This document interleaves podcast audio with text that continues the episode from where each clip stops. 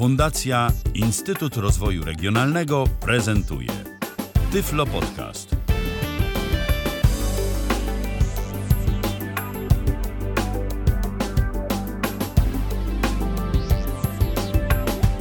Minęła godzina 19, a w kalendarzu mamy poniedziałek, to 31 dzień sierpnia 2020 roku. Dla niektórych koniec wakacji, a dla niektórych jeszcze miesiąc y, tych wakacji pozostał. Witam bardzo serdecznie przy mikrofonie Michał Dziwisz, a przy drugim mikrofonie dziś Justyna Margielewska. Witaj Justyno. Witaj, cześć wszystkim. Dawno się nie słyszeliśmy, ale dziś się słyszymy i dziś porozmawiamy o tym, co ty tam nowego i ciekawego y, wyczyniasz na YouTubie. Bo się dzieje. Kiedyś zapraszałaś y, naszych słuchaczy na swój kanał na YouTubie. Y, ten kanał nazywa się, jak dobrze pamiętam, Projekt Justy, prawda? Tak, zgadza się. Tak, i na nim mamy nową serię, nową serię materiałów pod hasłem Justa Animuje. I o tym, co to właściwie jest, co tam się pojawia w ramach tej serii, dziś sobie porozmawiamy. Ja jeszcze dodam, że nasza audycja jest prowadzona na żywo, więc jeżeli słuchacie nas tego ostatniego dnia wakacji 2020, to możecie do nas dzwonić, do czego serdecznie namawiam. tyflopodcast.net ukośnik Zoom to jest właśnie komunikator Zoom. E, tam pod tym odnośnikiem znajdziecie wszelkie metody do wdzwonienia się do nas, właśnie na Zooma, gdzie jesteśmy i gdzie właśnie z Justyną e, dziś będziemy rozmawiać, ale to nie jest e, jedyna forma kontaktu z nami, bo dla tych, którzy wolą pisać, mamy aż dwie możliwości. Jesteśmy też na Facebooku i właśnie ta nasza transmisja już w tym momencie jest tam widoczna. Bardzo serdecznie witam i pozdrawiam tych wszystkich, którzy na Facebooku się do oglądania, a właściwie do słuchania, bo tam specjalnie nie ma czego oglądać, bo tam się tylko jakieś y, mm, zdjęcia przewijają, y, takie okładki, y, więc, więc tam oglądać nie ma czego, ale ci, którzy słuchają, tych, którzy słuchają, to bardzo serdecznie pozdrawiam. Możecie tam pisać i możecie pisać jeszcze na stronie kontakt.tyflopodcast.net oraz za pomocą naszej aplikacji tyflopodcastowej. Na razie tylko dla systemu Windows, no ale może kiedyś będzie i na inne systemy ale w każdym razie takie metody kontaktu z nami są. Ja będę y, tu wszystko w miarę regularnie śledził, przeglądał. Jeżeli coś się pojawi, to y, oczywiście będę to czytał. No i Justyna będzie y, odpowiadać na Wasze pytania, jeżeli zechcecie je zadać. A teraz już przejdźmy do rzeczy, y, dosyć tego przydługawego wstępu, który być musiał, bo może ktoś z nami po raz pierwszy. Justyno, co to właściwie jest y, za cykl Justa Animuje? Cóż w nim ciekawego y, można zobaczyć, o czym można posłuchać? Justa Animuje to są filmiki poświęcone tematyce tworzenia filmów animowanych oraz Poruszam też czasami takie ciekawe zagadnienia związane z, y, z tworzeniem z mojej perspektywy i na przykład też z tym, co miałam do czynienia, jeśli chodzi o jakieś doświadczenia. Z twojej, Przykładowo... czyli z perspektywy osoby mhm. słabowidzącej. Tak, to też się tam przewija. Co prawda nie na każdym filmiku mówi tak, jestem osobą słabowidzącą, ale po prostu sądząc po tym, y, na co zwracam uwagę, Chociaż akurat w jednym z ostatnich audycji mm, powiedziałam to wprost, po prostu wprost to powiedziałam, bo y, zajmowałam się problematyką osób słabowidzących i troszeczkę podałam przykładów a propos tych osób, między innymi siebie, co tutaj nie gadać nie ukrywam. Natomiast y, zajęłam się takimi organizacjami pozarządowymi działającymi w kulturze. Także przypomniałam, że mamy Tyflo Podcast w opisie, bo się trochę rozgadałam, ale doszłam do wniosku, że należałoby. W końcu informacja jest, to jest, tak? I technika, i kultura, więc również ale miałam taki odcinek, ale dużo tych odcinków, które robię, jest poświęcone tego, jak ja rysuję, jak ja sobie radzę, jakie miałam doświadczenia rysunkowe.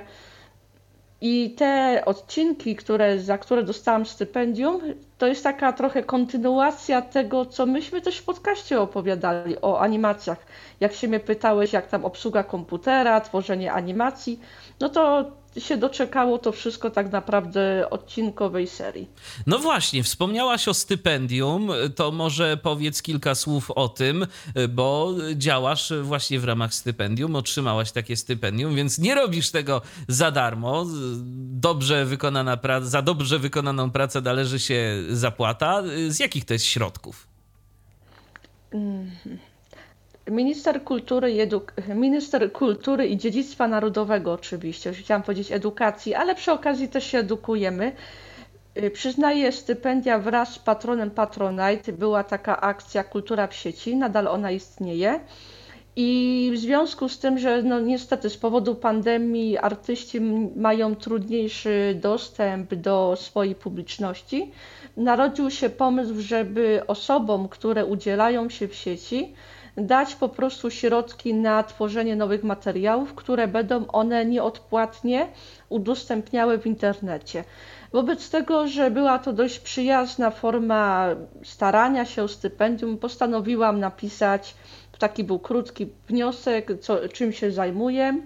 I potem osoby oceniały to, czy właśnie od Ministerstwa Kultury, czy się czy przyznać tą nagrodę tej osobie, czy nie. No i tak się jakoś złożyło, że po opisaniu tego, co ja właśnie robię, co dotychczas robiłam, dostałam tak jakby, no, pieniążki symbol, no, powiedziałabym, że symbolicznie, że w końcu coś dostałam jakieś za swoje rysunki, ale tak, dostałam po prostu zapłatę za to, co robię i dzięki temu powstawało więcej, dzięki temu była możliwość, żeby mogła więcej materiałów i bardziej systematycznie nagrywać. No i oczywiście kupić sobie coś, co jest mi potrzebne do nagrywania tych filmów, żeby troszeczkę poprawić jakość tego, co ja tam robię. No tak, bo teraz rzeczywiście tych filmów pojawiło się więcej. Y, one zaczęły się ukazywać y, regularnie i no muszę powiedzieć, że tak przynajmniej z mojej perspektywy, nie wiem jak to tam wizualnie wygląda, ale rzeczywiście też u ciebie poprawił się dźwięk w tych filmach, także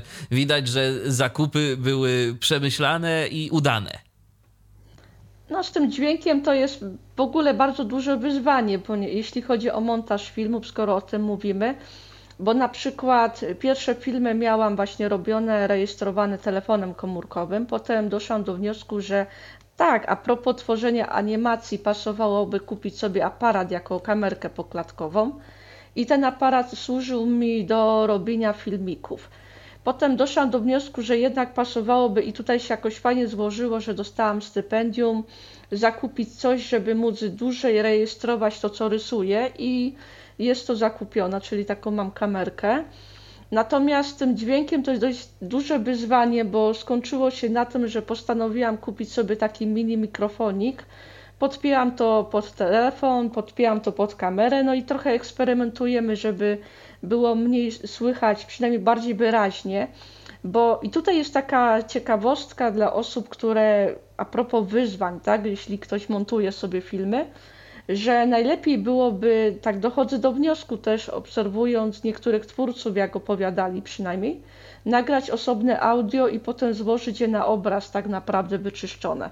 Ponieważ ja mam z tym problem, no to próbuję mówić jak najbardziej wyraźnie i dlatego przydałby się mikrofonik, przydałoby się coś takiego. Czyli nagrywasz na tak zwaną setkę, a potem po prostu przycinasz to ewentualnie i, i w ten sposób pracujesz. No ale właśnie, skoro tak. już o tym wspominasz, to może kilka słów o Twoim warsztacie pracy. Jak w ogóle wygląda y, tworzenie takiego odcinka? Z czym pracujesz, z jakim programem i jakie są y, etapy? To jest takie moje pytanie. Natomiast jeszcze zanim y, oddam Ci mhm. głos, to y, widzę, że tu Dorota do nas na Facebooku napisała, że na Zoomie nie działa, oglądam na Facebooku Facebooku, właśnie, Doroto, ale Zoom nie służy do tego i ja to y, powtórzę po raz kolejny, bo kilka osób już też y, y, okazało się, że właśnie myślało, że Zoom służy do tego, żeby nas tam oglądać, słuchać, po prostu odbierać. Nie. Zoom w tym momencie służy do tego, że jeżeli chcecie z nami porozmawiać, zadać jakieś pytanie, to właśnie wtedy dzwonicie i my was wpuszczamy i rozmawiamy, no i tyle. Natomiast no, od odsłuch jest jakby albo z poziomu Facebooka, albo z poziomu Tyfloradia. To tak tylko dla wyjaśnienia, bo już kilka osób też miało z tym problem i właśnie też już kilka takich wypowiedzi widziałem, że no ten Zoom coś nie działa. Nie, spokojnie. Jakbyś Doroto jeszcze chwilę poczekała, to, to na pewno wpuścilibyśmy cię i, i byśmy sobie tu na antenie porozmawiali. A teraz Justyno, mm, już przejdźmy do rzeczy. No to jak z tym warsztatem? Z czego, z czego korzystasz? Mhm, dobrze, dobrze. A jeśli chodzi o Zoom, to też są ciekawe historie, kiedy on działa, a kiedy nie. Mamy edukację zdalną, ludzie korzystają również z Zooma, jak się uczą również. Natomiast dobrze, jeśli chodzi o mój warsztat, to jest tak. Przed sobą właściwie nawet tak się fajnie składa, bo mam przed sobą jakby robiony ostatni odcinek z tej serii Justa animuje drugiej.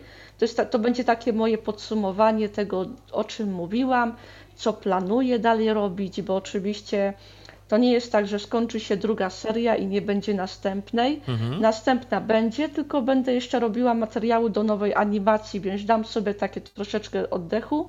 No i pójdziemy dalej, będziemy dalej animować. Ale jeśli już mówię o tym moim programie, to mamy tak. Mam przed sobą program do montażu wideo, który nazywa się Magic Magic, Magic Edit Pro, bo jeszcze mam taki z tej, z tej samej paczki, tylko do muzyki.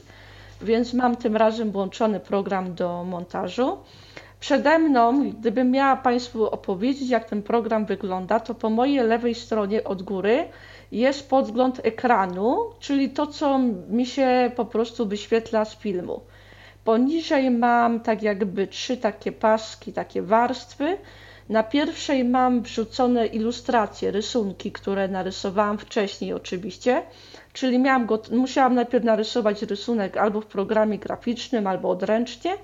I te rysunki mam wrzucone do programu do montażu. Pod rysunkiem mam wideo, czyli mam, miałam kamerkę, musiałam nagrać siebie, jak opowiadam o tych rysunkach, czyli to jest tak jakby ta druga warstwa, ten drugi pasek. W kolejny trzeci pasek ja sobie teraz przejadę, bo mam kolejne paseczki. Kolejny trzeci pasek to też są również moje nagrania wideo, ale na przykład jakbym chciała y, zamieścić miniaturkę siebie, a nie jakbym chciała dwa obrazy wideo wrzucić w jednym momencie, to mam po prostu jakby na, na niższym pasku kolejne moje moją rzecz, czyli, czyli mnie w tym przypadku. Czyli pracujesz jakby na trzech ścieżkach, y, takich tak, trzech ścieżki, ścieżkach tak, obrazu. Ścieżki. Mhm. To też mogą być ścieżki audio, bo na przykład kolejna y, ścieżka to będzie na przykład właśnie mój głos, jakbym chciała na przykład nagrać osobno i musiałabym to wtedy jakoś zmieścić w Y, w tym samym czasie, ale z reguły tą ostatnią ścieżką jest u mnie audio, taki podkład, sample, które mam gotowe, żeby coś tam po prostu grało, gdyby bardziej szumiało, albo po prostu jakąś muzyczkę chcę w tle wrzucić. No tak, bo to zawsze przyjemniej, jak coś tam gdzieś pod nami sobie cichutko brzęczy, tak? Trochę więcej tak. dynamiki wtedy jest w, tej, y, w tym materiale. I tutaj też jest dość spore wyzwanie, bo w zależności na czym nagrywam swój głos, to nagle się okazuje, o ile decybeli mogę, muszę ściszyć podkład, albo po prostu y, albo po prostu właśnie podgłosić siebie ewentualnie troszkę. No jest to takie ryzyko. Wiadomo, że to są nagrania domowej roboty, aczkolwiek staram się, żeby one były jak najlepszej jakości. Jak już ułożę sobie te wszystkie ścieżki, potnę te nasze seteczki, że dobra, zostaje, że to tylko mówię, obraz się pokazuje, na przykład fragment mojej animacji, ja opowiadam, jak to zrobiłam, to ostatnim krokiem jest oczywiście, na końcu też daję taką grafikę informującą, że w przypadku drugiej serii to jest oczywiście, że właśnie w ramach stypendium Kultura w sieci odpowiednie informacje są tam zamieszczane. Na początku filmów, i to jest mojej drugiej serii i w pierwszej również, dlatego mówię pierwsza, druga seria, bo wykonywałam sobie taką króciutką animację z takim lekkim podkładem muzycz, muzycznym w przypadku właśnie drugiej serii.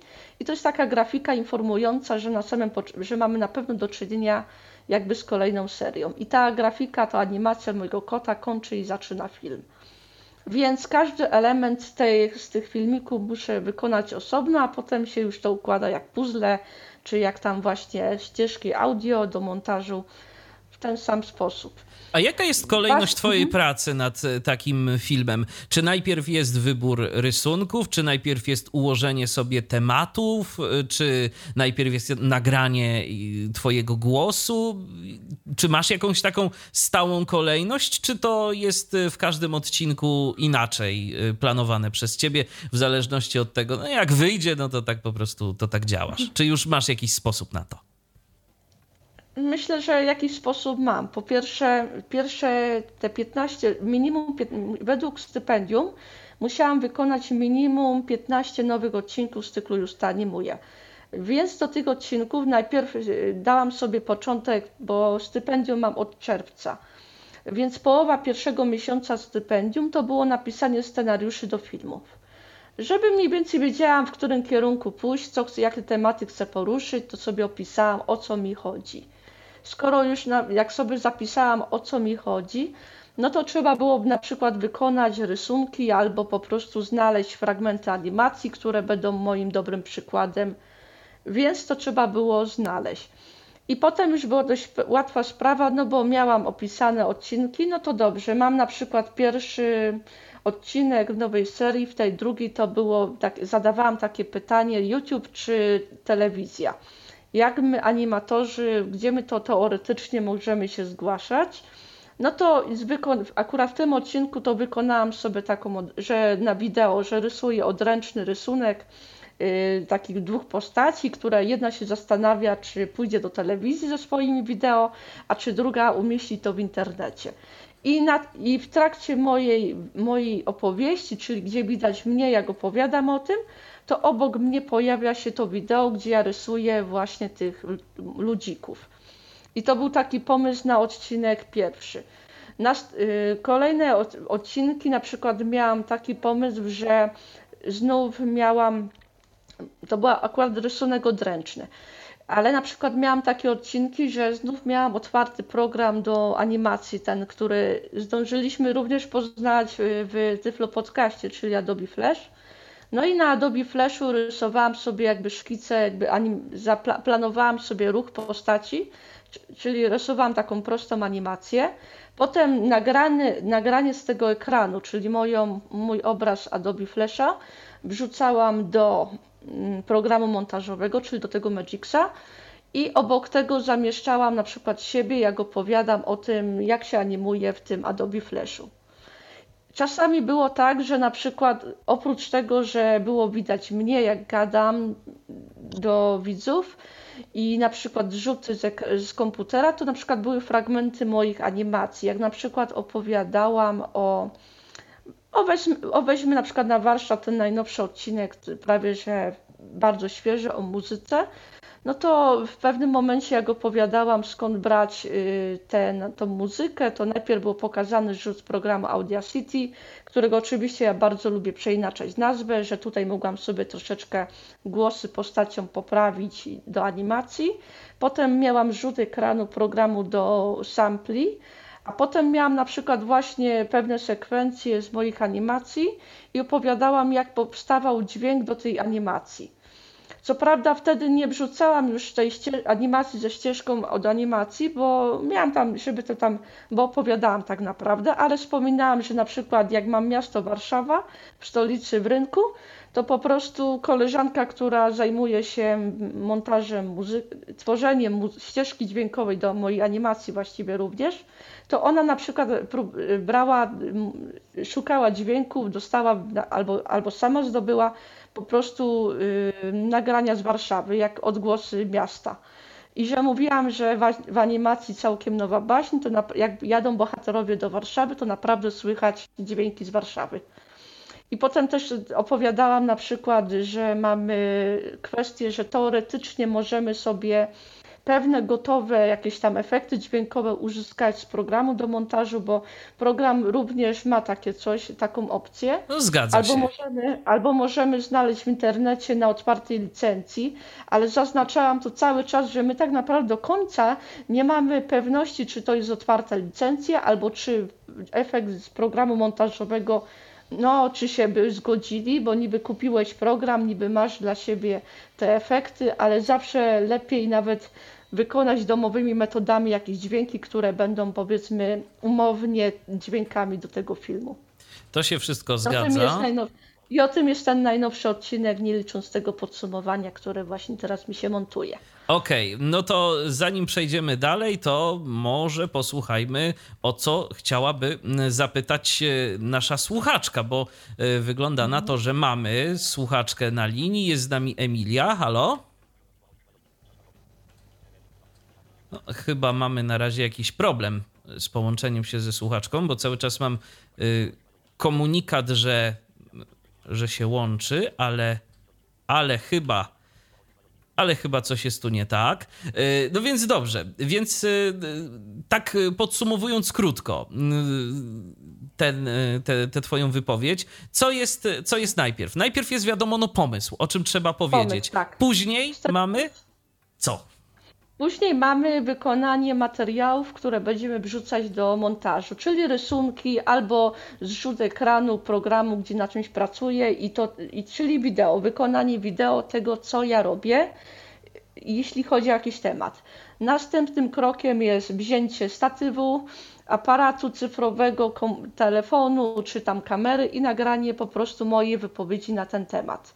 Jak już, y, i tutaj jest oczywiście zabawna sprawa, bo jak oczywiście coś tam opowiadam, jak się za przeproszeniem zatnę, to potem zaczynam tak naprawdę mówić od tego, co zaczęłam, no i potem jak przy montażu jest, to jest potem kwestia odsłuchania, odsłuchania po prostu, w którym momencie się zacięła i w którym momencie zaczęła mówić na temat znowu, więc trzeba byłoby wyciąć ten kawałek tego, co nie chcę, prawda, żeby Aha. było i to jest oczywiście komedia. Jak, y, ja oczywiście na, na podglądzie w programie montażowym mam, o jest płynnie, o tutaj już nie ma przecinków, nie, nie ma tego, co bym nie chciała, ale oczywiście jest kwestia mocy obliczeniowej komputera i, i przy zapisie dopiero całego wideo słuchasz sobie, o kurcze blade, Czasami jednak się zdarzy, że mówię na przykład dwie rzeczy obok siebie, zamiast mówić raz o, o tym samym raz. A to tak, to trudno, zauważy, materiał... zauważyłem, że po prostu no, parę razy zdarzyło się coś takiego, że coś tam no, nie do końca udało się wyciąć i właśnie zastanawiałem się, y, z czego to wynika. Czy to jest po prostu kwestia tego, że ten program jest tak mało dokładny, z którego ty korzystasz, czy to jest kwestia mocy obliczeniowej komputera, że on coś tam nie do końca sobie jest w stanie wyliczyć tak jak trzeba, czy, czy co tu jest powodem takiej sytuacji?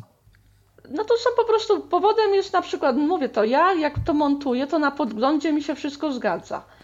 I jak potem sobie tnę, dobrze, czyli w tym momencie właśnie yy, nie chcę tego, żeby było, wycinam, sklejam, ale te parę sekund, które mi program po prostu przy podglądzie, jak to oglądam, y, nie powiedział, no to ja myślę, że już tego nie powiedziałam, prawda? Mhm. I potem przy zapisie, jak już cały film mówię, jak już tak się, mówię, staram się, y, staram się po prostu mówię, kilka razy sprawdzać, czy akurat, akurat nie, te parę sekund gdzieś tam nie zostało. Zdarzają się takie tematy, że w ogóle tak się swobodnie mówi, że nie ma tego. A czasami się zdarza, że po prostu chcę coś powiedzieć i tak umknie. No mówię, nie jest to kwestia, jest to kwestia, mówię, to nie są, jak, to, jak jest jeszcze materiał bardzo krótki albo nie wypowiada się za długo na dany temat, no to się raczej krócej to zdarzy. Być może to jest ta kwestia po prostu też tych, tych paru sekund. Potem się tak zastanę, potem myślę, że to jest jeszcze kwestia wypracowania, jak sobie z tym radzić. Jasne. Że mam nadzieję, że to nie przeszkadza bardzo, jeśli się takie coś zdarza, że no człowiek się zastanowi, tak? A powiedziałam na przykład, no, za, y, uważam, że te rysunki powinny zostać inaczej wykonane. Te rysunki zostały inaczej wykonane, prawda? O to mi chodzi, że takie, to są takie, takie coś to jest. Raczej staram się, żeby nie było y, a, u, chociaż różnie się zdarza, prawda? Zastanawiamy się na czymś. No. Tak, to właśnie, właśnie ja, się bardziej, ja się bardziej zastanawiam, z czego, to, z czego to wynika, no bo sam mam akurat doświadczenie y, tylko w pracy na plikach audio i tu naprawdę wiem, że można to obrabiać dość precyzyjnie, ale zauważyłem już niejednokrotnie, że w momencie mhm. montażu materiałów wideo i na różnych y, serwisach, no głównie, głównie na YouTubie, jeżeli to jest taki montaż bardziej sposobami domowymi, no to często właśnie brakuje tej precyzji. I tu potwierdzasz to, co mi się wydawało, że to jest kwestia też jednak trochę mocy obliczeniowej komputera i, i tej precyzji, którą można uzyskać właśnie takimi domowymi warunkami, jeżeli nie budujemy sobie takiego specjalnego, powiedzmy, zestawu do pracy na materiałach wideo, bo jak rozumiem, to ty pracujesz sobie po prostu na zwykłym domowym komputerze, nie inwestowałaś tu nie wiadomo jaką kartę graficzną i jakieś znaczy, dodatkowe no, rzeczy. Komputer ma dość fajną kartę graficzną, ale to nadal jest komputer domowy, tak? domowy. tak? Niby trochę mhm. wyższej półki, ale jednak domowy komputer. Jeśli ja mam wideo, które trwa zaraz tutaj ten, to na podglądzie podsumowujące, ale ono będzie trochę mniej trwało, ale zobaczę, 23 minuty załóżmy. Załóżmy, że jest jakiś taki ważny temat, bo się trafił taki temat akurat w cyklu Justani Muje w tej drugiej części, to nie ma bata, żeby nawet po odsłuchaniu ileś razy tego fragmentu, gdzie wydaje mi się, że powtórzyłam się coś, żeby coś nie przeoczyć, to jest nawet niemożliwość. Natomiast, no mówię, no komputer przy zapisie potem jest bardziej dokładny niż podgląd, którego ja po prostu, yy, którego ja po prostu dokonuję w trakcie obróbki wideo. I jakieś mieliśmy problemy z połączeniem się z Emilią na Zoomie, ale napisała do nas pozdrowienia mhm. od Emilki z Kinoholika. To jest pierwsza wypowiedź e, Emilii, a druga wypowiedź to jest pytanie, e, w jakich mhm. programach najlepiej ci się montuje? No, wymieniłaś już nazwę tego programu, z którego korzystasz, ale może przypomnijmy naszym słuchaczom, cóż to takiego jest? Dobrze, przypomnę. I akurat to jest rzeczywiście program dotychczas, których używałam, który mi się najbardziej, najlepiej montuje. Y, to jest Magic Movie Edit Pro. Czyli osobom słabowidzącym poleciłabyś ten program, tak? Tak, ponieważ da się go nauczyć, da się go nauczyć. Yy, można sobie łatwo klawiszami powiększać ścieżki, no i co ważne, yy, po mojej prawej stronie, jak mam na przykład takie jakieś tam części, efekty, jakieś kolory, to w te nowsze wersje Magixa mają takie kolorowe kafelki i na tych kafelkach są rysunki. Na przykład jak mam kolor, to widzę, że mam paletę, więc teoretycznie można nauczyć się tego programu po takich kafelkach, a pomimo wszystko to jest nadal program, który ma bardzo dużo opcji i obsługuje wysokie rozdzielczości. Więc teoretycznie to nie jest taki podstawowy program jak na przykład domowy Windows Movie Maker, który też no, na sam start, na sam start też możecie go próbować. Natomiast on już ma te wszystkie stabilizacje, ma ten e, obraz dodatkowy, można wrzucić właśnie kilkanaście y, obrazów wideo w jednym momencie się pojawiają. Czyli można na, trochę przyszaleć. No niektórzy mówią, że jest to uproszczony Sony Vegas z uproszczonym interfejsem. Mhm. Więc, y, a natomiast Sony Vegas miałam do czynienia z tym programem, włączył mi się okropnie i dlatego mówię. Wiem, że jest jeszcze Adobe Premiere, na którego mnie nie stać. Teoretycznie może by, coś by z tego by wyszło, no bo skoro używam Adobe Flasha, no to tą logiką to powinno coś się dać. Natomiast y, mam kilkanaście już wersji tego Magixa i bardzo polecam.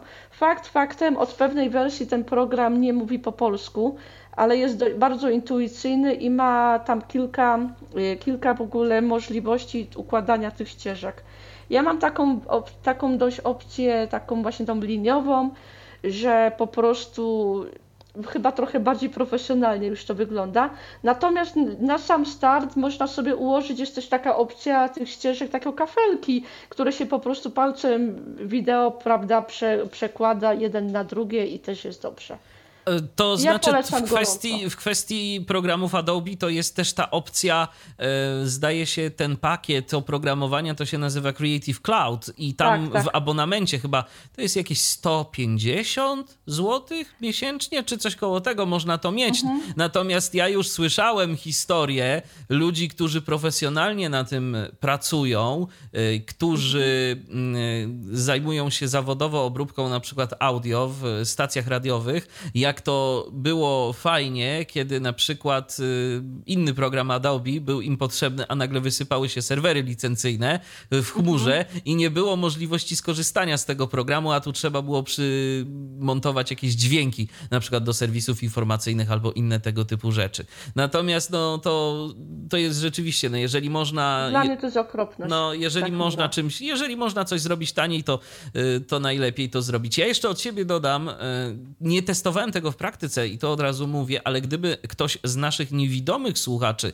chciał popróbować swoich sił w pracy z materiałami wideo, nie tylko audio, ale też i wideo, to pamiętajcie, że Reaper, e, czyli ten program taki naprawdę bardzo dobry dla nas z naszej perspektywy, z perspektywy użytkowników niewidomych do obróbki audio, ma też możliwość pracy na materiałach wideo.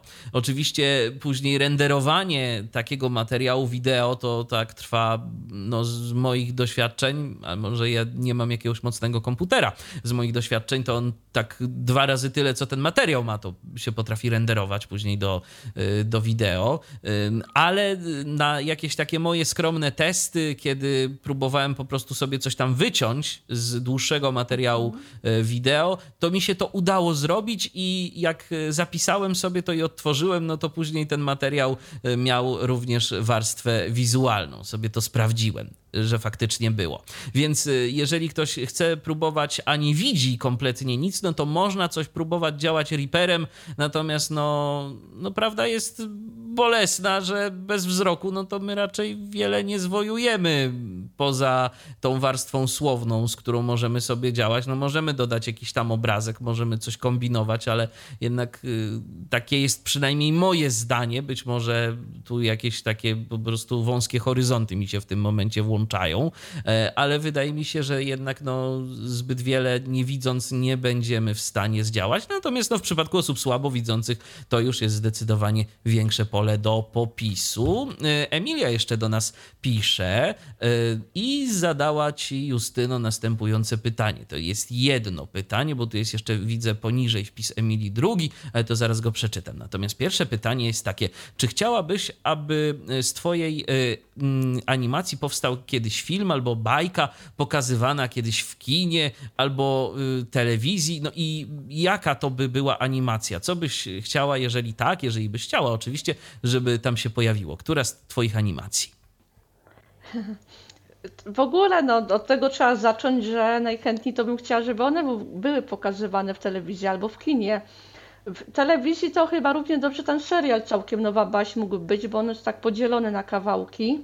Ta ostatnia moja animacja, która, o, to taka ciekawostka, doczekała się audiodeskrypcji. Mam pierwszą na kanale animację z audiodeskrypcją taka odręczna, co była, to ona równie dobrze mogłaby być w kinie, no bo ona jest taka bardzo odręcznie rysowana. Może akurat by się spodobało. Natomiast może jakby się, mówię, potrzeba dużo, dużo pewnie jeszcze pracy przede mną, ale to jest moje marzenie, no żeby te filmy pełnometrażowe nawet się jakieś pojawił, jakiś jeden, dwa. Bo, no, bo polskich animacji pełnometrażowych, no to można na, na rękach mogę policzyć tytuły. Więc y, każdy, każda nowa, dobra pełnometrażówka w Polsce od polskiego autora jest mile widziana. Niezależnie, czy to byłabym ja, czy to byłby ktoś inny. Taka jest prawda. Więc to tyle. I jeszcze jedno. I jeszcze jedno pytanie od mhm. Emilii tu mamy. Jaką radę dałabyś dla początkującego kogoś w animacji? Początkującego kogoś w animacji, tak? Pierwsza rzecz, żeby się nie zniechęcał, Druga rzecz, że teoretycznie na sam start nie trzeba inwestować w jakieś komputerowe programy. Poleciłabym kartki, kolorowe pisaki, skaner i po prostu próbowałabym w ten sposób to uderzyć. Z programów, które bym z programów, które bym poleciła, to na, to, na, to na samym starcie nawet tego programu Magic, którego ja teraz używam, to on też może służyć jako program do animacji w tym sensie, że jakby byśmy wykonali animację na kartkach, czyli te pojedyncze kartki, to po odpowiednim zmontowaniu tych kartek też się utrzyma, otrzyma bardzo płynną animację. I to też jest właśnie taki plus dla tego programu, bo jeszcze jest taki, są programy na przykład od firmy Corel, y, Spinapple, oni mają Spinacle Studio, to wiem, że starsze animacje w nim po prostu montowałam i były trochę mniej płynne. To od razu mówię, to też się da wykonać. Teoretycznie nawet ten Windows Movie Maker na sam start i dużo papieru i no dużo zachęci zabawy tym, tak, się, na, się już przyda. To jest takie moje rady. Nie jestem super profesjonalnym twórcą, jestem pasjonatą, cały, niestety tak jakoś wyszło, póki co, więc to są moje rady, tak. Natomiast gorąco pozdrawiam Emilkę. Emilka fajnie, że się odezwała, ponieważ blog Kinoholik to też y, Państwu polecam, bo to, jest dużo artykułów na temat filmów, które ona poleca w formie pisanej i ona też prowadzi takie fajne wywiady z twórcami filmowymi, więc Kinoholik również po prostu działamy w kinie i chętnie można byłoby właśnie zaglądać na jej stronę internetową. Na Facebooku ma swój też właśnie profil, blog. To jest profil to na tak Facebooku, a strona internetowa też jest jakaś konkretna? Możesz podać od razu adres? Czy to jest tylko profil na Facebooku? mi się profil na Facebooku i na Instagramie i na YouTubie się Kinoholika znajdzie. Aha. Na YouTubie ma materiały wideo, na Instagramie też ma takie relacje i na Facebooku jest blog filmowy. Okej, okay. no to zapraszamy do, do Kinocholika. Tu e, Emilia jeszcze pisze do nas, e, ale to teraz e, zanim zadam te kolejne pytania, myślę, że jeszcze kilka przyjdzie, to teraz może już przejdźmy, Justyno, powoli do tematów Twoich odcinków. O czym w serii Justa animuje było, skoro już powiedzieliśmy o warsztacie, czyli jak Ty to wszystko robisz, no to teraz może powiedzmy o czym w serii Justa Animuje opowiadałaś, co w ogóle było jej tematem?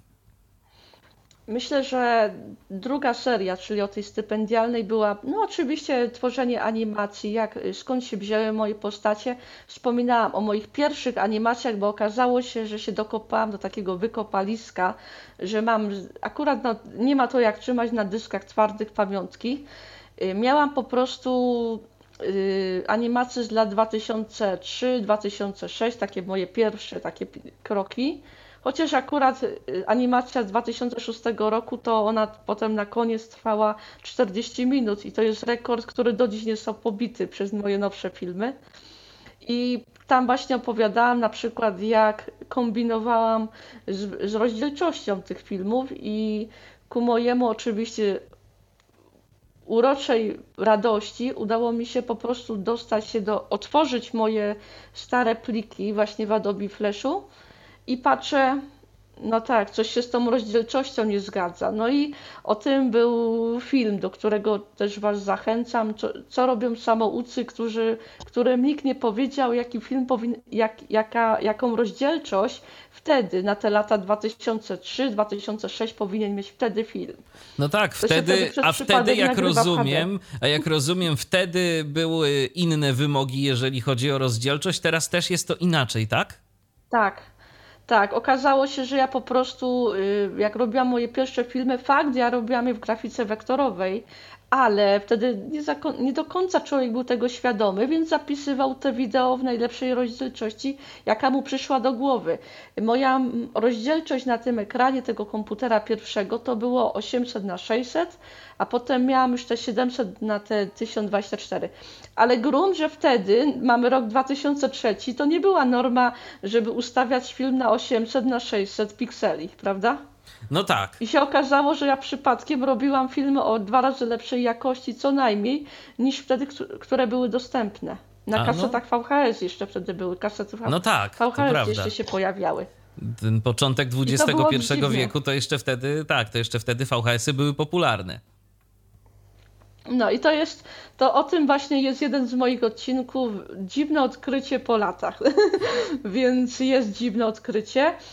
Kolejnym na przykład miałam na przykład, y, ponieważ w, tutaj jest taka, taka ciekawostka a propos społeczności rysowniczej w Polsce między innymi, że bardzo popularne są y, profile artystów, którzy perfekcyjnie rysują znane postacie. Nie swoje, tylko znane postacie i one są na przykład o wiele lepsze niż oryginał.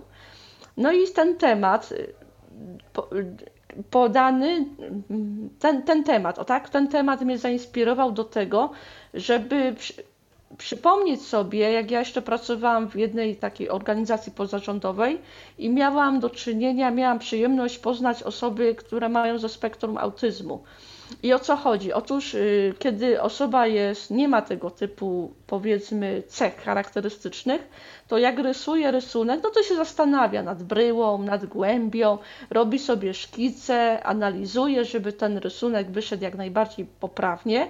Natomiast osoby ze spektrum autyzmu, jak na przykład kochają filmy animowane tak jak ja, to potrafią z pamięci rysować perfekcyjnie kadry z oglądanych przez siebie filmów, nie mając zielonego pojęcia o warsztacie. I to po prostu był temat, tak samo do, temat, który właśnie co najmniej ma 30 minut, więc został podzielony ten temat o rysunku na trzy części wręcz.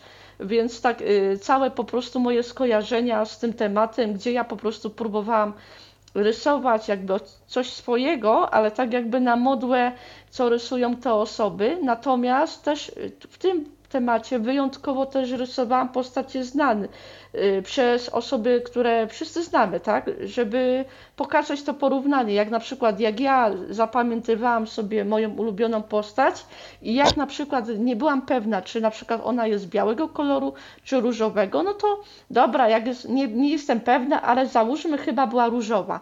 I jak potem odkryłam, że moja postać różni się jednak, tą, którą sobie zapamiętałam, od tej, której chciałam którą chciałam narysować, no to w porządku narysowałam jakby zupełnie inną postać, myśląc, że narysowałam postać z ulubionego serialu.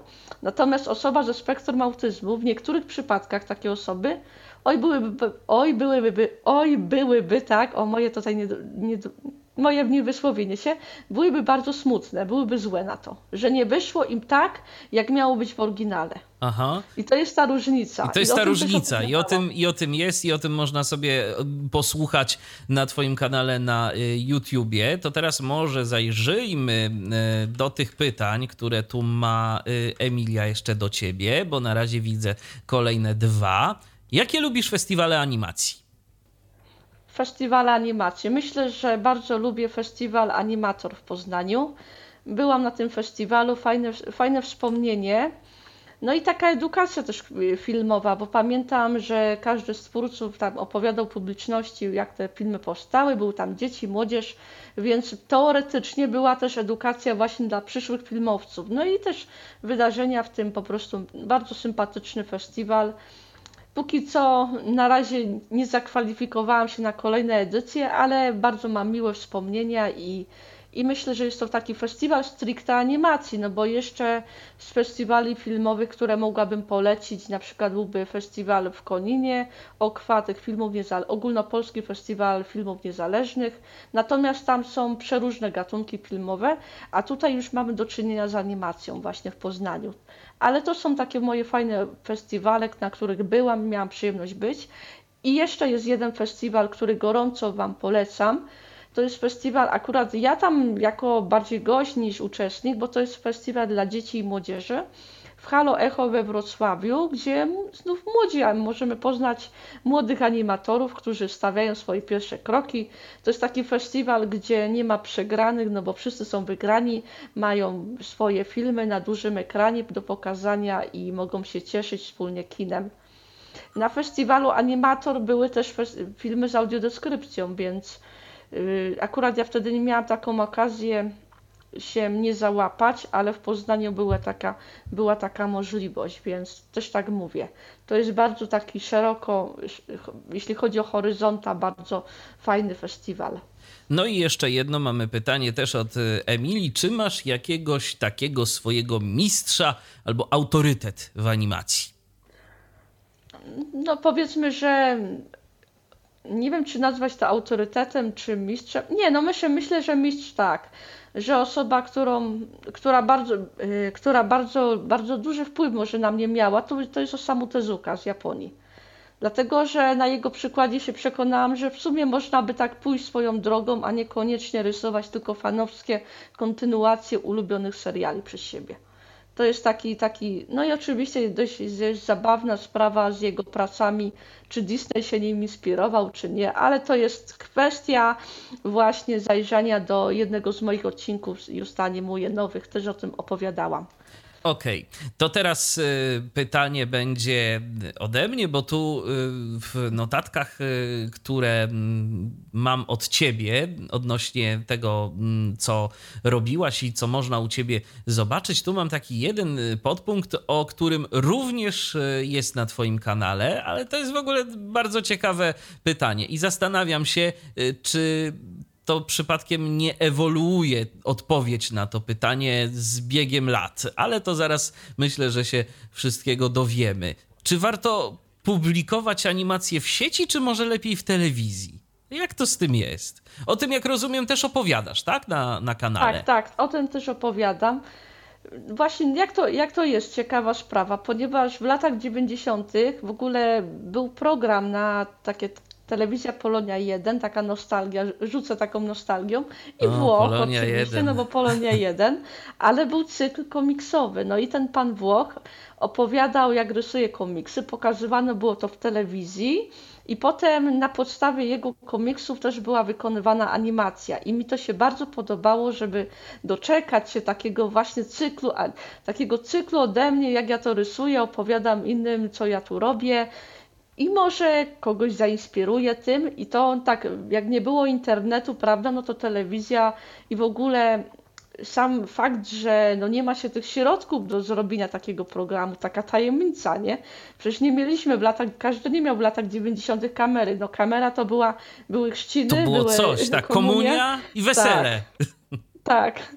I to wtedy się kamerowało. Przychodził pan kamerzysta albo pani kamerzystka miała takie pudło na ramieniu, wkładało się te kasety VHS, no i magia totalna, jak ten film się robi. To jeszcze no tak z telewizji a propos rysunku, to też mi się kojarzy, co prawda to chyba nie komiksy były i szczerze mówiąc nigdy mnie jakoś ten program nie interesował, ale pamiętam, że w telewizji polskiej też w latach 90. to już chyba powtórki były, bo program był chyba nagrywany wcześniej, profesor Wiktor Zin się pojawiał i on też tam coś miał o rysunku. Piórkiem i węglem, czy jakoś tak? No coś było, to też Był taki program, były. tak, to było coś, tak, to było tak, coś tak, właśnie z rysunkami. To coś węglem było, pamiętam, że były jakieś krajobrazy węglem rysowane. Ja tego nie oglądałam, przyznam się za bardzo. Bardziej mi się utkwiły komiksy z Polonii 1, no, no jasne. bo potem już bo potem już zaczęłam się interesować czasopismami poświęconymi właśnie rysunkom. I tam były recenzje filmów animowanych, no bo i tak internet, tam trochę na płytkach się zaczęło coś pokazywać, no bo jeszcze internet w powijakach, prawda? A potem już jak już ten internet się pojawił, no to siłą rzeczy się przenieśliśmy do sieci. Mm, to jest pytanie, czy, czy, czy ja jednak w sieci, czy jednak w telewizji. Myślę, że chyba bardziej chodziłoby o to, gdzie ja znajdę swoich widzów. Więc jeśli znajdę tych widzów w internecie i będą zaciekawieni tym, co robię, to jak najbardziej internet, no bo teoretycznie nie muszę zatrudniać, yy, powiedzmy, kogoś, albo prosić się, żeby opublikować o określonej godzinie, prawda, tej mojej audycji o rysowaniu, tylko w dowolnym czasie, jak ktoś ma ochotę, to sobie obejrzy, co ona tam gada o tych rysunkach. No i to, i pod tym kątem, też o tym właśnie w odcinku wspominałam z tą publikacją, internet no niewątpliwie wygrywa, nie? Ale czy w ogóle w dzisiejszych czasach telewizja jest jakkolwiek zainteresowana? Mówię o telewizji w Polsce. Y, jest zainteresowana komiksem, czy w ogóle są jakieś programy? Można coś obejrzeć odnośnie komiksu, animacji? Mam wrażenie, że nie, ale może czegoś nie wiem. Mm, myślę, że to się przeniosło na kanały tematyczne. Teoretycznie widziałam coś na, ale to, to dla młodszych widzów na TVP ABC coś było, ale podejrzewam, że to są przegrywane, dubbingowane zagraniczne produkcje, co mnie trochę martwi. No właśnie, więc odpowiedź tak. na dzisiejsze czasy to jest internet. Tak, internet. Mało tego, bardziej bym powiedziała, że telewizja, jak zauważy, że w internecie ktoś jest popularny, to prędzej zaprosi cię do programu niż na odwrót. Dokładnie, ale to bardziej nawet i w tych programach takich, gdzie porusza się wiele tematów, więc pewnie jakieś programy w telewizjach śniadaniowych to najczęściej mhm. będzie taka opcja, bo mm, raczej teraz chyba już po prostu nie ma takich programów tematycznych dotyczących komiksów. No odnoszę takie wrażenie, że po prostu... No, no to się przez... przeniosło do sieci. Tak, to się przeniosło do sieci i teraz y, w sieci tak naprawdę y, to jest w ogóle bardzo fajna sprawa, bo każdy, kto ma jakieś zainteresowania, to tak naprawdę może znaleźć program, znaleźć jakichś autorów, którzy będą poruszać zagadnienia, które z tymi zainteresowaniami będą zgodne. Kiedyś telewizja, mm, być może ktoś powie, że rzeczywiście kiedyś były programy ciekawsze w telewizji i ja się jestem w stanie z tym zgodzić, no ale wtedy to i telewizja też y, musiała dbać o zaspokojenie większości gustów różnego rodzaju. Mhm. Teraz tak naprawdę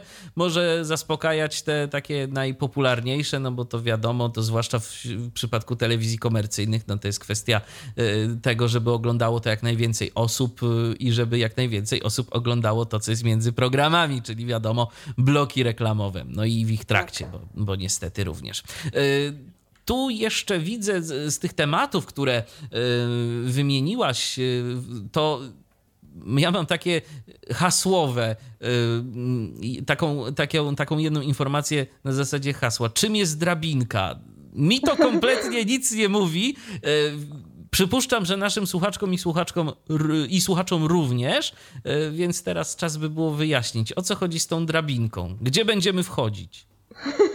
Dobre, dobre. Właśnie dałam tą drabinkę, no bo to jest takie nieoczywiste. No, pierwsze skojarzenie to szczebelki, że się włazi, oczywiście. Natomiast rzeczywiście coś tym jest na miejscu, ponieważ drabinka to jest takie bardziej profesjonalne, to jest spolszczona nazwa oczywiście, y, określenie nadszczątkowy scenariusz filmowy. A mówiąc dokładnie to, co myśmy na języku polskim przerabiali jako spis, y, plan wydarzeń. Że Aha. omawialiśmy jakąś książkę i pisaliśmy 1, 2, 3, 4, 5, 6, co się dzieje. No to teoretycznie, jak ja na przykład tworzę swoją animację, czy nawet, nawet ten mój tutaj program już animuję, no to mogę sobie napisać na pierwszym szczebelku pierwszy pomysł, na drugim szczebelku, czyli dwa, drugi pomysł. Jak chcę bardziej rozpisać ten pierwszy pomysł, no to będzie podpunkt A, B, C, D i to jest drabinka. Takie coś. No widzisz, to. Taka ciekawostka. Taka ciekawostka. Tak, to nawet, nie, to nawet nie wiedziałem, że taką nazwę to nosi. Emilia dalej y, do nas pisze i bardzo dobrze, a ja mam nadzieję, że również i y, pozostałe osoby, które słuchają y, naszej audycji, włączą się do niej aktywnie. Bierzcie przykład z Emilii, piszcie do nas, dzwońcie. Możecie wejść na naszego Zooma, tyflopodcast.net ukośnik ZOM przez dwa O i tam macie kilka opcji, bo możecie się z aplikacji połączyć, możecie się z telefonu połączyć y, i y, ze strony internetowej również. Jesteśmy także na Facebooku, tam możecie również komentować to, o czym rozmawiamy z Justyną.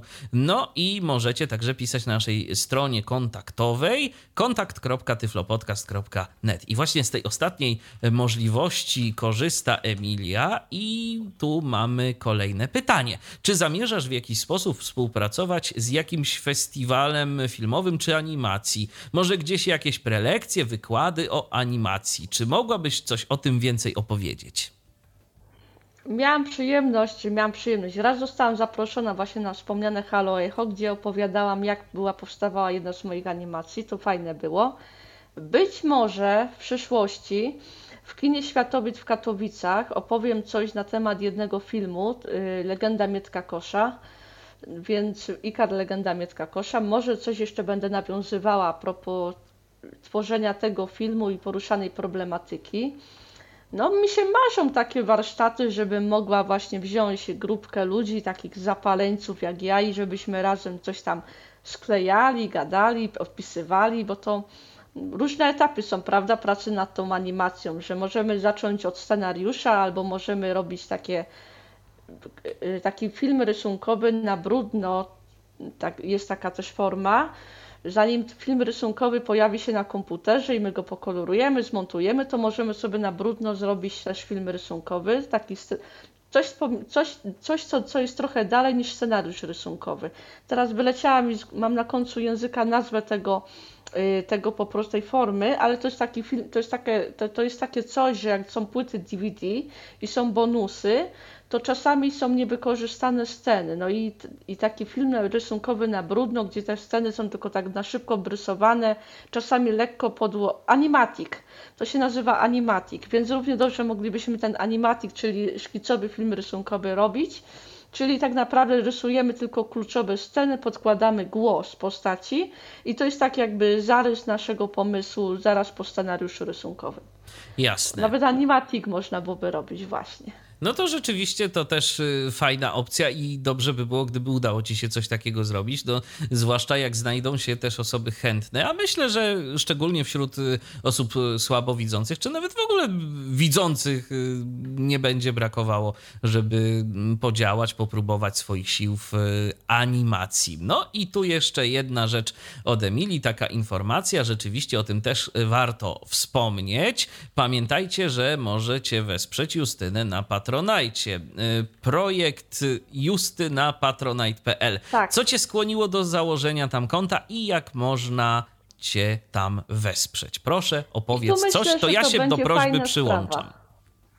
To będzie fajna sprawa generalnie dla słuchaczy Tyflo Podcastu, ponieważ ja mam różne formy wsparcia na Patronite.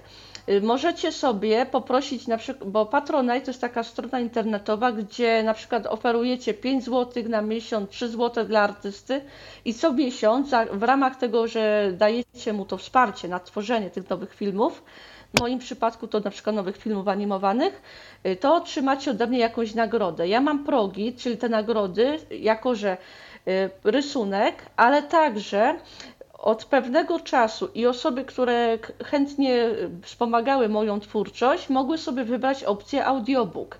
Otóż ja na podstawie moich animacji robię audiobooki, czyli mam formę tekstową moich filmów jako opowiadania i odcinkowo robię te audiobooki. Jeden taki audiobook czasami potrafi trwać około godziny i za taką symboliczną kwotę, tam bodajże 5 zł na miesiąc, taki abonamencik, możecie dostać po prostu trzy audiobooki ode mnie. Więc można sobie czegoś posłuchać. To myślę, że szczególnie dla naszych słuchaczy, którzy kompletnie nic nie widzą, to może być y, no, rzecz atrakcyjna, bo to, tak, bo, bo nie tylko, bo nie tylko popatrzeć, ale też posłuchać. Na, dla całkowicie niewidomych osób to jest szczególnie istotne. Y, no dobrze, to teraz w takim razie ja tu jeszcze widzę y, kolejne tematy.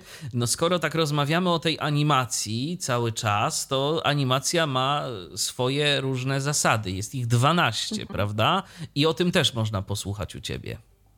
Tak, tak. Był jeden te, y, właśnie a propos, że z powodu, tutaj od razu powiem, żeby być uczciwą, no że z powodu pandemii, no to ludzie siedzą w domkach i oglądają przeróżne webinary.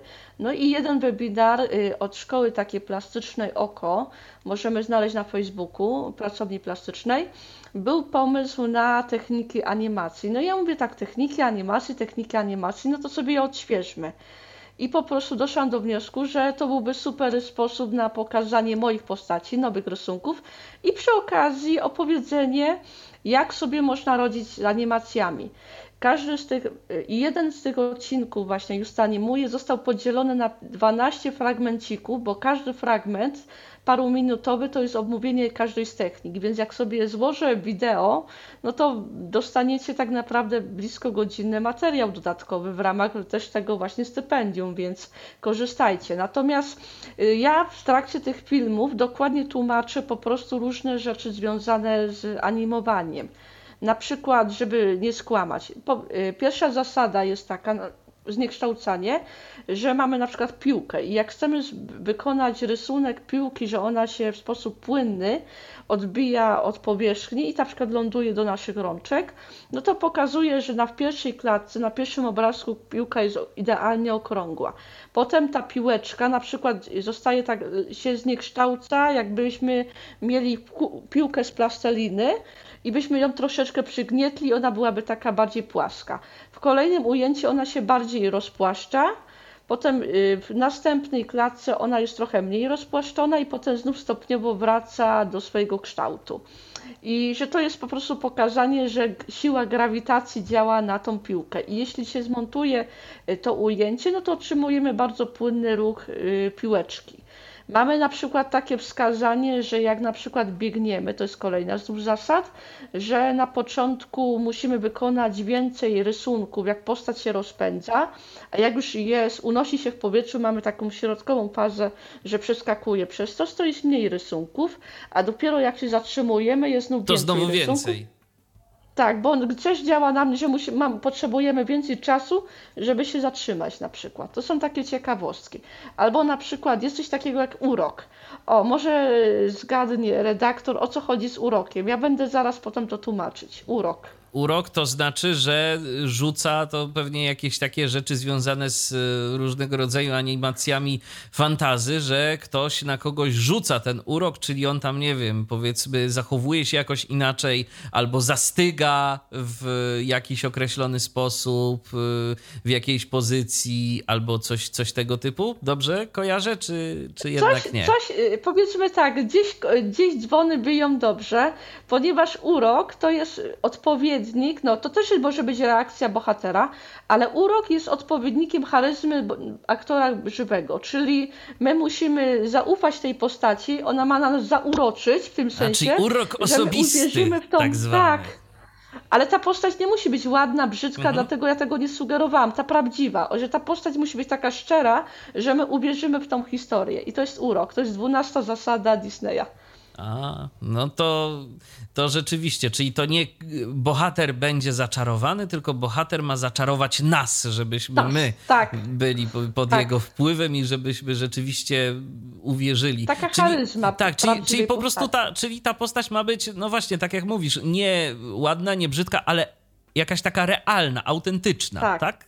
Tak. Ma mieć to coś, że my uwierzymy w tą historię. Może być totalnie abstrakcyjna, może być trójkątem, który się urwał z jakiegoś tam powiedzmy obrazu kubistycznego, ale my mamy być zainteresowani dalszymi losami tego trójkącika, że pójdziemy za nim. Jasne. Choćby nie wiadomo, co się z trójkącikiem stało. No jasne. Wspomniałaś też y, tu w y, tematach, o których y, jest mowa na Twoim kanale, o muzyce. Już trochę o tej muzyce rozmawialiśmy, natomiast myślę, że warto może jeszcze o niej również kilka słów dodatkowo powiedzieć, bo no, muzyka, zwłaszcza w przypadku animacji, czy w ogóle teraz w dzisiejszych czasach, to jest jakiś jednak dość ważny element y, multimedialnych, czy to animacji, czy to innych, jakichkolwiek. Tu pod nami też sobie, o proszę bardzo, jest taki, jest taki podkład który gdzieś tam O, cały czas sobie tak, co, coś tam on sobie w tle gra. On jest cichutko, żeby mm, jednak y, słuchacze mogli się skupić na tym, co my mówimy, ale on sobie gdzieś tam wybrzmiewa. E, No więc y, jak to z tą muzyką jest? Y, Lepiej kogoś poprosić, a może samemu coś skomponować, a może jakieś biblioteki gotowe, z bibliotek skorzystać? No sam YouTube przecież ma taką całą bibliotekę y, podkładów muzycznych, Tak. dzięki którym możemy nasze filmy wzbogacać. Tylko tam jest chyba taki haczyk, jak dobrze pamiętam, ale to mnie być może poprawisz, y, że te materiały to możemy wykorzystywać tylko na YouTubie. Najlepiej tak, oczywiście, ponieważ to są materiały stricte z serwisu. I też trzeba uważać na tych materiałów, bo niektóre mają taki haczyk jak uznanie autorstwa. I niektóre są takie, że są nie wymagają uznania autorstwa. I chodzi o to, że w niektórych filmach, kiedy wybierzemy sobie jakiś podkład i pojawi się informacja, że trzeba podać link albo nazwę, kto jest autorem tej muzyki, no to w opisie całego filmu trzeba po prostu tą informację zamieszczać. I teraz w związku ze stypendium, ja już wolałam w tych filmikach, tych właśnie tej drugiej serii, nie dawać podkładów z YouTube'a, no bo pierwsza seria jakby jakieś fajnej było na YouTubie, albo że było w serwisach społecznościowych i jeszcze, jeszcze no, czyli linkowane tak jakby z tego YouTube'a, no to jeszcze, ale kiedy właśnie mamy taką, takie obsz- obszczenie, że na przykład powinniśmy mieć wszystkie materiały, które są stricte od nas, to najlepszym krokiem jest albo poprosić osobę znajomą, która lubi to robić, czyli nagra nam po prostu jakąś muzykę, którą będzie nam, będziemy sobie używać do filmików, albo po prostu już lepiej sobie zainwestować w niedrogi program z jakimiś wirtualnymi instrumentami i po prostu chociaż się po prostu trochę pobawić tym, już lepiej nawet jak nie będzie idealnie, ale żeby się przynajmniej nikt nie czepiał. No tak. I ta zasada y, polecam, jeśli chcecie jakieś nagrywać swoje vlogi, na przykład być jakiś artystyczny vlog, na przykład to będzie dzień życia na przykład y, artysty, który spadł lewą nogą i teoretycznie ten vlog możecie wrzucić na YouTube'a, ale też możecie wysłać na konkurs. Jako wasz autorski film, to już lepiej, niech wam, niech napiszcie w napisach końcowych, kto wam wykonał muzykę ze znajomych i oczywiście w formularzu kontaktowym dacie autora muzyki, albo sobie zróbcie z sampli po prostu coś swojego dziwnie brzmiącego, a powiedzmy nastrój tego lewego artysty, który spadł lewą nogą. Niech to odzwierciedla, niż po prostu, żeby się bać tym Creative Commons bo z tym wyzwaniem pamiętam, że raz się jedna osoba mnie też pytała i że niby też wykładowca czy ktoś tam chciał jej, żeby ma wykonać film i ma znaleźć sobie muzykę w internecie. Ale jak to znaleźć muzykę w internecie? I nagle czarna dziura, otchłań, przerażenie. Jest jeszcze coś takiego jak materiały, i to myślę, że warto o tym wspomnieć, materiały w tak zwanej domenie publicznej. I e, jeżeli to jest jeszcze bardziej liberalna licencja niż Creative Commons, mhm. E, z tego co kojarzę, chociaż nie ma, e, o ile mnie pamięć nie myli, odzwierciedlenia też w prawie autorskim jako takim. To bardziej chyba w Stanach Zjednoczonych jest to wszystko tak, u, tak. usystematyzowane. Natomiast no, są materiały, które są w domenie publicznej, na przykład w serwisie archive.org można sobie poszukać, albo jeszcze w innych miejscach tego typu. No i jak mamy taką domenę publiczną, no to możemy z tym tak naprawdę zrobić wszystko. Możemy to y, przetwarzać, możemy to remiksować, możemy tego użyć jak chcemy i tak naprawdę nie musimy podawać auto, autora nawet dzieła pierwotnego, bo w ogóle z licencjami Creative Commons to słusznie zauważyłaś, że mamy ileś pozycji i ileś rodzajów tych licencji. Y, są licencje, w których y, możemy mm, właśnie robić wiele są licencje, w których możemy robić wiele, ale pod warunkiem, że jest to użytek niekomercyjny. No i tak jak wspomniałaś, też jest kwestia tego uznania autorstwa, że po prostu trzeba poznać, podać autora w części materiałów. Także to jest, to jest bardzo, bardzo różnie. Natomiast, no, Justyno, masz już jedno zaproszenie na warsztaty, bo właśnie tak? Emilia też napisała, tak, a to proszę bardzo, bo już tu przeczytam. A co powiesz w moim mieście Międzyrzecu Podlaskim? Mogłabym porozmawiać e, z dyrektorem Międzyrzeckiego e, MOKU. Czy mogłoby coś takiego się pojawić? No to co powiesz? No, musimy się jakoś umówić po prostu. Ja, ja tam muszę dojechać, tak? To jest kwestia transportu, czemu i nie. nie byłoby problemu. Gdybym tylko oczywiście szczegóły potem jakoś do ustalenia i tak dalej, no i żeby tam trafić, tak? To też to ale jak to się mówi, w Polskę idziemy. Natomiast tak domena jest. publiczna to taka ciekawostka, bo coś na ostatnio na jednym kanale YouTube znów tak e, jest autorka która robi właśnie takie teorie fanowskie, tak mam swój kanał poświęcony popkulturze i powiedziała, że w domenie publicznej, uwaga, te, w Europie już znalazł się Bambi, ten disneyowski Bambi, ta, ta ma adaptacja książki o Jelonku. Natomiast w Stanach Zjednoczonych musi sobie jeszcze poczekać 3 lata. Więc teoretycznie, jak się coś znajdzie w domenie publicznej, i, ta, I ten utwór już nie jakby osoby, które mogłyby się upomnieć, no niestety zawsze mogą być zapamiętane jako autor pierwowzoru, tak prawda? To już możemy legalnie napisać dalszą część przygód Bambiego ponoć. Więc tą domeną publiczną jest dość ciekawa sprawa, natomiast ja bym tutaj powiedziała w ten sposób. Yy, nigdy bym do końca nie miała pewności, czy link mnie odeślę do domeny publicznej, czy do innej po prostu licencji. Tak jest. I no, dlatego tak mówię o no, tym. Prawa autorskie to jest temat bardzo śliski i nie jeden na prawach autorskich się wyłożył, więc y, to warto, warto na to zwracać uwagę i warto też pamiętać, że to, że coś jest w internecie, że jakiś materiał jest zamieszczony w internecie, no to nie znaczy, że można go sobie tak zawsze użyć i że można go użyć wszędzie, bo to jest też bardzo y, duża różnica. Pewne, na przykład mamy taki serwis jak Mixcloud i to ja dodam jeszcze dla tych, którzy by byli na przykład tym zainteresowani, bo może niektórzy z Was chcą korzystać z muzyki, która jest z prawami autorskimi, obłożona wszelkiego rodzaju prawami autorskimi. Można coś takiego robić, ale właśnie tylko w oparciu o Mixclouda, bo to jest jedyny znany mi serwis darmowy e, dla twórców, który rozlicza się z autorami Y, utworów, które tam wykorzystujemy i odprowadza na ich rzecz tantiemy. Tam jest prawdopodobnie to finansowane czy z jakichś reklam, czy z innych y, rzeczy tego typu, ale to jest jedyny serwis, y, który w ten sposób działa. To nawet YouTube tak nie działa. YouTube ma za to swoje cudowne Content ID, które... Jak ja kocham ten Content ID. No właśnie, to coś już wiesz o tym. Ja się nie boję i ja, się, ja niby teoretycznie nie powinnam się go bać wcale. Mhm. Ale co, dopadł cię kiedyś? Tak, kiedyś mnie dopadł, że nie spodobała mu się ścieżka dźwiękowa, którą miałam w starym filmie. No, no Ale widzisz. w tym znaczeniu, że im po prostu y, wyciszył film, albo ktoś mi dał kiedyś muzykę i że to jego i też Content ID się y, różnie było, natomiast kanał mam w 100% bezpieczny. Natomiast co można teoretycznie jeszcze zrobić? miałam, jak miałam odcinki o komiksie, bo tam miałam takie, że nawiązywałam sobie do jednego popularnego filmu amerykańskiego, to weszłam sobie na oficjalną stronę filmu, pobrałam sobie jakiś materiał graficzny, jak wtedy cytowałam, opowiadałam o tym filmie i jeszcze powypisywałam na ekranie jest taki link, z jakiej strony to pochodzi, żeby nie było.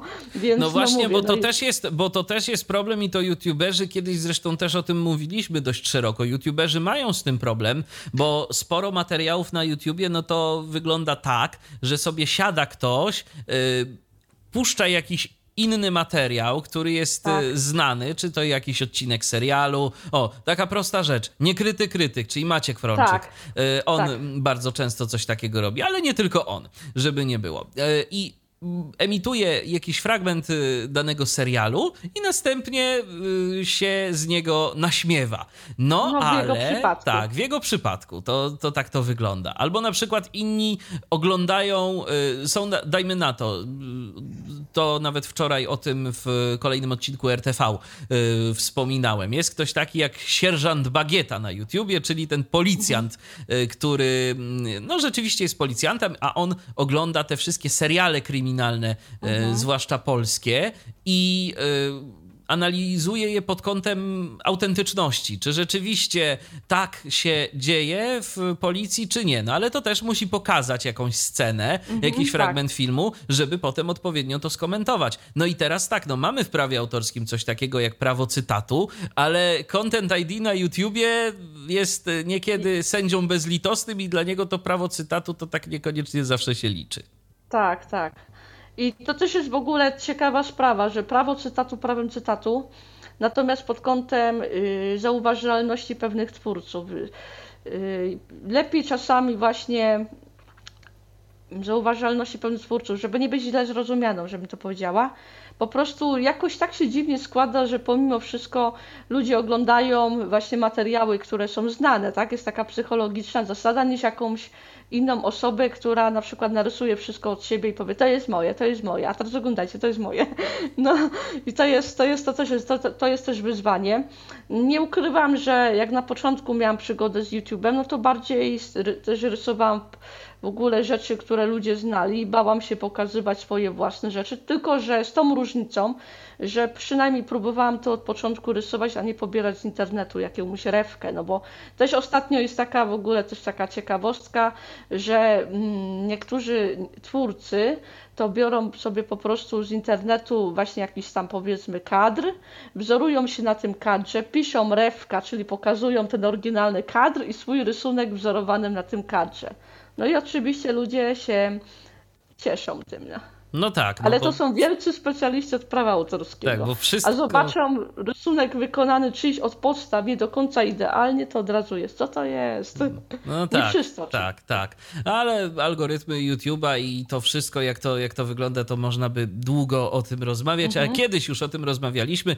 Y, ja tak. tylko jeszcze dodam, że ostatnio Maciek Dąbrowski taki dość y, ciekawy materiał opublikował y, na swoim kanale. On się nazywa z DVP tam, mhm. tam V tak, to... wiadomo, że nie może być... Tak, wiadomo, że, że, że, nie może być innej literki, mhm. dokładnie, to musiał zastąpić to V, ale na tym kanale mm, bardzo ciekawy materiał na, na temat algorytmu YouTube'a i tego, jak on działa i co komu poleca i y, że na przykład jego y, ostatnio jakoś niezbyt chętnie poleca mhm. ludziom. Więc y, jeżeli ktoś ma ochotę, no to warto sobie obejrzeć ten materiał. No, żeby, żeby też tak mniej więcej wiedzieć, na co, na co można mhm. liczyć. A tak przy okazji to ja dodam dla tych wszystkich, którzy y, poza YouTube'em świata nie widzą, że Tyflo Podcast oprócz y, materiałów audio na naszej stronie tyflopodcast.net jest również na YouTubie, mamy swój kanał, y, no i tam wszystkie materiały również lądują. Co prawda warstwę graficzną mamy jaką mamy, ale jakąś mamy, więc można sobie tam bardziej posłuchać niż oglądać, bo oglądać nie ma czego, ale do słuchania słuchania. Jak najbardziej zachęcam i dodania suba też.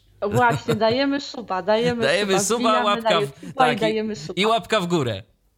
Tak, ale nie w dół, tylko w górę. W górę. Komentujemy i udostępniamy na swoich stronach, tak żeby jest, Tak jest, dokładnie. Tak to, tak to słuchajcie, działa. E, no, dobrze, Justyno, to w takim razie, e, tak już myślę powoli, że zbliżamy się do końca naszego dzisiejszego spotkania, ale jeszcze zanim się pożegnamy, no to może warto by było, żebyś zachęciła naszych słuchaczy do tego, żeby cię odwiedzili i powiedziała o swoich planach na przyszłość. Dobrze. Moje plany na przyszłość są takie, że na początku, na początku jeszcze dzisiaj postaram się wyrzucić ostatni odcinek z drugiej serii. Będziemy, będę w tym nim także wspominać troszeczkę to, co robiłam, o moich przemyśleniach. Kolejne moje plany będą takie, że i tutaj już od, od, będę odsyłać na Patronite'a poszczegóły, że po prostu będę robiła nową animację, czyli serial właśnie nowy, nowy serial i będę publikowała częściej rzeczy dla patronów, na przykład choćby wspomniane audiobooki. I będę, pojawi się jeszcze taka opcja, że kiedy pojawi się trzecia seria, czyli to już będzie no niestety już finansowana z moich własnych środków, to Wy też będziecie mogli wesprzeć, jeśli Wam się podoba to moje gadanie o filmach, o trudnościach, jakie czasami napotyka osoba z niepełnosprawnością wzrokową, jak coś rysuje. Mój ostatni wywód, co zrobić, żeby głowa nie była w połowie kadru.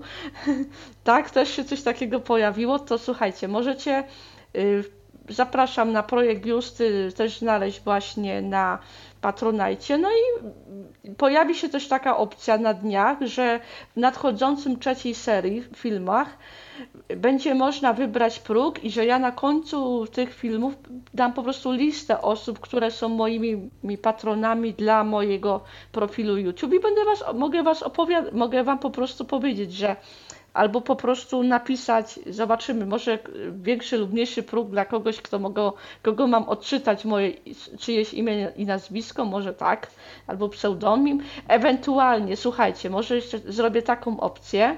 Teraz mi tak na szybko przyszło do głowy. Jeśli ja działam w kulturze, dużo osób, które może oglądają naszą audycję, działają w kulturze, mają coś ważnego do przekazania, to w ramach na przykład tego, że będziecie moimi patronami, to ja na końcu w moich właśnie filmach mogę nagrać taki, taki film, który będę pokazywać, że polecam ciekawe strony internetowe, ciekawe audycje, jak na przykład Tyflo Podcast, że warto po prostu również śledzić te, te wydarzenia kulturalne, ponieważ jak mam kanał związany z kulturą, z animacją, z, z byciem kulturalnym, ostatni mój blog na temat właśnie osób słabowidzących artystów to było milion powodów do bycia kulturalnym, dlatego że według najnowszych badań blisko 1 milion osób w Polsce jest osobami słabowidzącymi lub niewidomymi. A my, jak widać, również o kulturze czasem sobie porozmawiamy, chociaż jesteśmy bardziej nastawieni na technologię dla osób niewidomych i niedowidzących, ale u nas naprawdę bardzo różne tematy się pojawiają, e, jak chociażby tematy mediów e, w programie RTV, w programie RTV, który również przygotowujemy razem z internetowym radiem DHT i który na stronie Tyflo Podcastu się pojawia i pojawia się również na naszym kanale na YouTubie.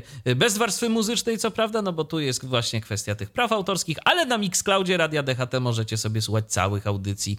Tak to wygląda, więc zapraszamy bardzo serdecznie. Zapraszamy na kanał e, Justyny, projekt Justy. Tak się ten kanał tak, dobijmy nazywa. do setki i więcej subów, bo blisko setki jesteśmy. Zachęcam, żeby było więcej, więcej niż setki żeby Justyna mogła zarabiać na swoich filmach animowanych. No to... Taka ciekawostka, bo żeby móc zarabiać na moich filmach rysunkowych, musiałabym mieć powyżej tysiąca subów, więc trzymam kciuki, kto chce, kto jest zainteresowany, to bardzo chętnie. A ja możliwe, że w dalszej przyszłości będę robić filmy z audiodeskrypcją też, o, bo no próbuję ten temat też ugryźć. Y, pierwszy film z audiodeskrypcją jest już na moim kanale, właśnie to jest ta nowa wersja animacji o Rysicy Urszuli, więc od razu mówię, to są moje pierwsze kroki, ale coś jest, ale mam zamiar, to też myślałam, że powstanie taki odcinek, jak po prostu zrobić scenariusz rysunkowy, żeby tak wkleić audiodeskrypcję, żeby nie było problemu przy, przy tym, żeby od razu dać jej do, do pierwszej wersji filmu. Wtedy będzie lepiej z dźwiękiem, od razu mówię. No więc czekamy, czekamy na efekty. Dawajcie suby Justynie, bo my na tak. YouTubie. Jak Muszę na... mieć motywację. My na razie na YouTubie to chyba mamy tam ze 112 subów, ale no YouTube akurat w przypadku Tyflo Podcastu to jest takim kanałem gdzieś tam pobocznym, w którym e, również staramy się, żeby, e, żeby było nas e, słychać i widać, ale no przede wszystkim to jest nasza strona tyflopodcast.net i tu się nastawiamy na to, żeby, żebyście nas stąd y, odbierali, ale no, niektórzy mają także po prostu wolą YouTube'a i wychodzimy im naprzeciw i bardzo chętnie tam również zamieszczamy materiały. Tam wszystkie tyflo podcasty, których już jest y, no, naprawdę bardzo, bardzo, bardzo dużo e, to możecie sobie na YouTubie również e, oglądać. Jeszcze tu taka wiadomość na koniec e, od e, Emilii, od naszej słuchaczki, która bardzo dziś aktywnie się wypowiadała. Szkoda, że tylko Emilia, szkoda, że nikt poza nią nie chciał dać o sobie znać, no ale tak to czasem bywa. Słuchacze bywają nieśmiali. Pozdrawiam serdecznie Justynę, mam nadzieję, że dojdzie do tych warsztatów. No to my też mamy taką nadzieję że dojdzie do tych warsztatów? Myślę, że będziemy, będziemy próbować się dostać do, okreś do określonego miejsca, jak jest powiedziane. Ja bardzo chętnie mogę, ja uprzedzam, ja całymi godzinami na takich warsztatach animacji potrafię gadać, bo miałam do czynienia z takimi warsztatami też, więc no. cały dzień mówienia o filmach, jak jesteś na to gotowa, Emilka, to jak najbardziej. To zapraszamy. Tak. To zapraszamy, a tymczasem no, ponad godzinę udało nam się porozmawiać. To nie jest nasz rekord, bo trafimy dłużej, nie, ale, ale myślę, że tu też y, no, nie chcę tak za bardzo przedłużać, bo gdybyśmy tak się rozgadali, to tak naprawdę y, przeszlibyśmy przez y, całą zawartość Twojego cyklu, a to nie o to chodzi, bo też chodzi o to, żeby zachęceni słuchacze zajrzeli na Twój kanał i posłuchali i obejrzeli to, co już dla nich przygotowałaś. Tak, dokładnie. Druga seria, bardzo proszę, bo dużo pracy było nad nią. Ja się starałam bardzo systematycznie dodawać nowe wideo. I dzisiaj, jak dzisiaj albo jutro, ale generalnie taki podsumowujący film również się ukaże i będę tam opowiadała, o czym będzie mój nowy film animowany, więc ten film, który będę pracowała nad nim, co pierwsze szkice mam pokazane w też już animuję, ale więcej nie mówię, bo po co mam przegadać? Cały... No właśnie. No właśnie. Miesiące pracy. Dokładnie, więc teraz mówimy stop. Ja zapraszam bardzo serdecznie na kanał Justyny. E, projekt Justy, cykl, który dziś e, omawialiśmy, to był cykl Justa animuje, a Justa to Justyna Margielewska, która dziś e, była wirtualnie w naszym radiowym studiu. Dziękuję Ci bardzo, Justyno, za udział w audycji. Dziękuję również. Dzięki. I ja również dziękuję za uwagę. Michał Dziwisz, kłaniam się. Do usłyszenia, do następnego spotkania na antenie Tyfloradia, do Tyflo przeglądu, bo właśnie wtedy się z Wami spotkamy, a to będzie już jutro po godzinie 20. Trzymajcie się. Był to Tyflo Podcast. Pierwszy polski podcast dla niewidomych i słabowidzących. Program współfinansowany ze środków Państwowego Funduszu Rehabilitacji Osób Niepełnosprawnych.